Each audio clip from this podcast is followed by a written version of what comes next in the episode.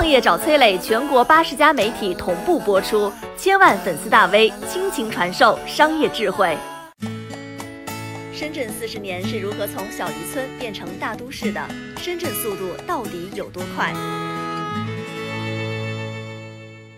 四十年前呢，深圳市还叫宝安县，只有三万人口，一个宝安农民平均每个月只能挣二十二块五毛钱。但是到了二零一九年，深圳已经是两千多万人口的大都市了，平均月薪九千七百三十七块，GDP 逼近两点七万亿元。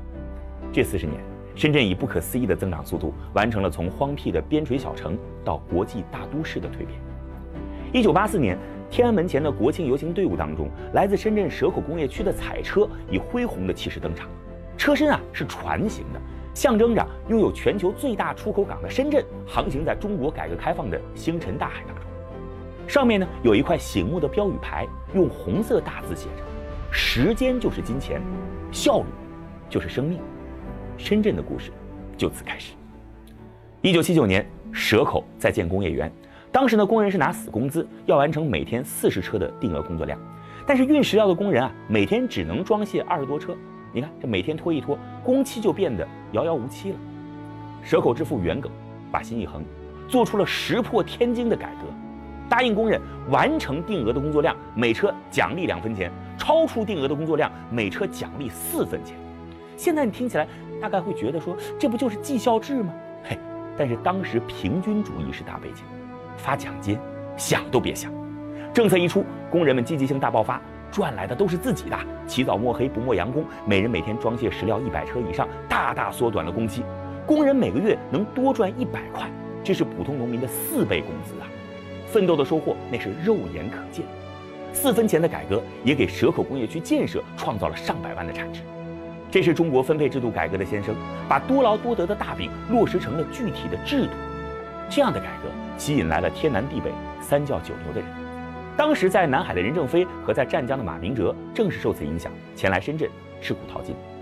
在深圳啊，最让人苦中作乐的就是苦后一定有乐。来到深圳的人很坦率地谈钱，没人会觉得你物质；全天候累得像农民工，也没人敢小瞧你，因为你的时间真的很值钱。一九八二年，国贸大厦开建，高一百六十米，共五十三层，曾经是国内第一高楼，而建造速度是三天一层，在当时的世界上绝无仅有。深圳速度第一次惊艳全球。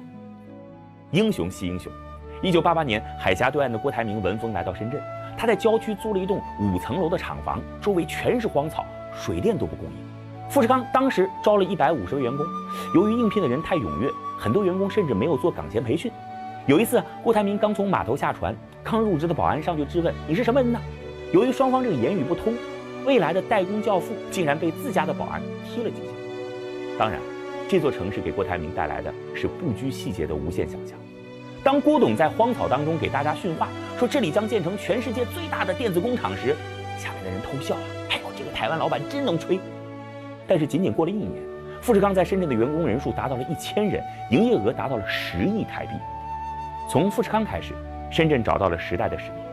三十年后的二零一九年，这座城市一年生产了三亿零八百七十万部手机。制造代工的高速辉煌是旁人羡慕的，但却不是深圳留恋的。一一年，任正非将爱徒余承东从欧洲召回，目的就是造手机，干掉 iPhone。余承东上任第一件事就是砍掉大量运营贴牌手机和非智能手机的型号，出货量一下子少了三千万台，营业收入塌方式的下滑。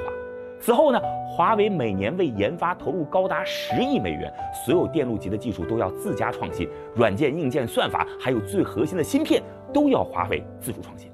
据说呢，任正非拿到余承东打造的第一款手机时，频繁遭遇死机，当众将手机砸向余承东的脸上，还三天两头的对余承东说：“你自己感觉做得很好啊，我们家人还在用 iPhone 呢。”五年之后，余承东把创新的远路走成了成功的捷径。华为手机一跃成为了国内第一、全球第二大品牌厂商，其中许多创新本以为是画蛇添足、负重前行，如十年坚持研发鸿蒙系统，一五年起坚持研发麒麟芯片。深圳比别人更早知道，腿只有长在自己身上，才能跑出更快的速度。今天，在深圳的南山区，累计有四千多家国家级高新技术企业，聚集了深圳七成以上的高端科技创新资源。人工智能、机器人、大数据、云计算等新业态、新模式和新产业你想不到的未来都在这里孕育着可能。去年，深圳专利授权达到了十六点六六万件，PCT 国际专利申请一点七五万件。中国每四个专利申请当中，就有一个来自深圳，连国外的媒体都惊叹不已道：硅谷的一个月，在深圳就是一个星期。这是四十岁的深圳在奔跑中随风掠过的故事，更是时不我待的中国人在新时代和时间赛跑我是崔磊，很多互联网公司都曾邀请我去分享创业方面的课程，包括抖音、快手、百度、阿里、腾讯等等。我把主讲内容整理成了一套音频课程，里边包含如何创业、如何做副业、优质项目剖析等等，相信啊会对您有所帮助。下拉手机屏幕，在节目简介里边添加我的个人微信，这套课程今天免费送给您，快去领取吧。